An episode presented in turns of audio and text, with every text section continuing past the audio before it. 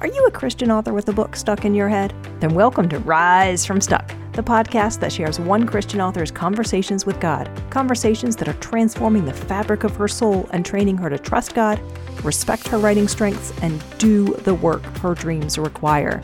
Come join me, Bonnie Jean Schaefer, on the quest to build confidence, courage, and consistency in the pursuit of God and our writing dreams in order to produce a steady stream of stories, recruit a rising river of readers, and sell an ocean's worth of books.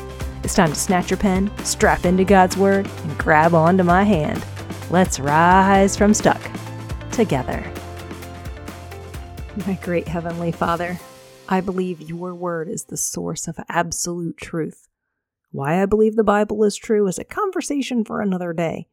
But because I believe the Bible is true, I want to understand the core story of the Bible and why your story matters to me. I mean, I know there is much more depth and meaning than this, but this is how I summarize your word God exists.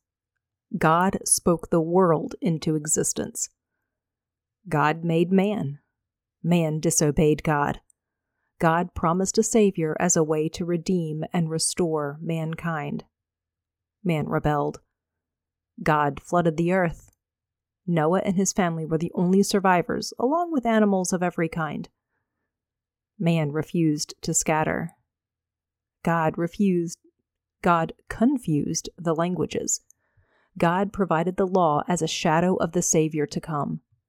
God sent his Son to earth his son Jesus was born of a virgin. Jesus lived a perfect life on earth. Jesus shed his blood on the cross for my sins. All who believe in Jesus are saved by grace through faith. Salvation is forever. Those who don't believe will spend an eternity apart from God in hell.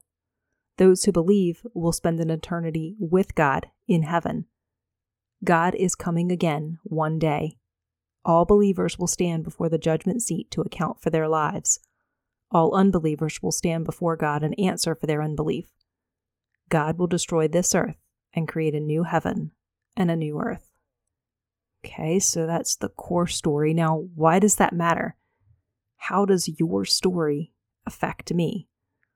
Well, God, you made me, know me, and love me. God, you want to be in constant fellowship with me and have provided with me, provided to me a set of clearly defined rules via the Bible for how to live in fellowship with you. I am a sinner.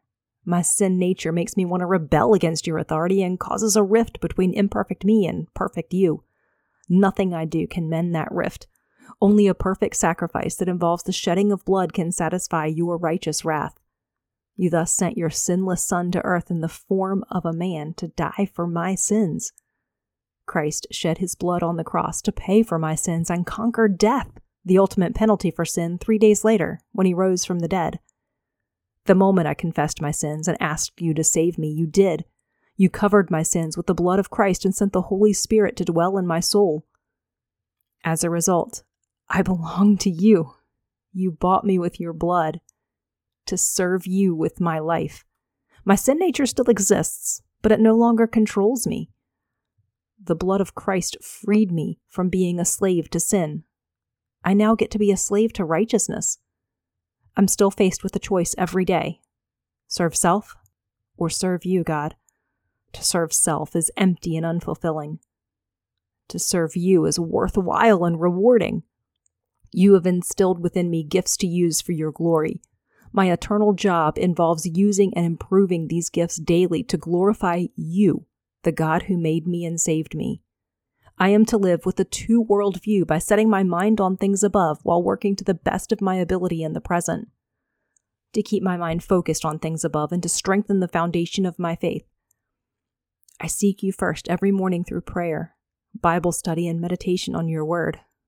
When I pray, I pray believing that you hear me and want to give me what I ask for and more. When my prayers aren't answered right away, I keep praying until I get an answer. When my prayers aren't answered the way I want them answered, I remember that all things work together for good and accept that your way is best. You answer my prayers when I abide in you and desire that your will be done. You don't answer my prayers when I stray and selfishly want my will done. I am to pray always for everything with fervency, faith, and trust.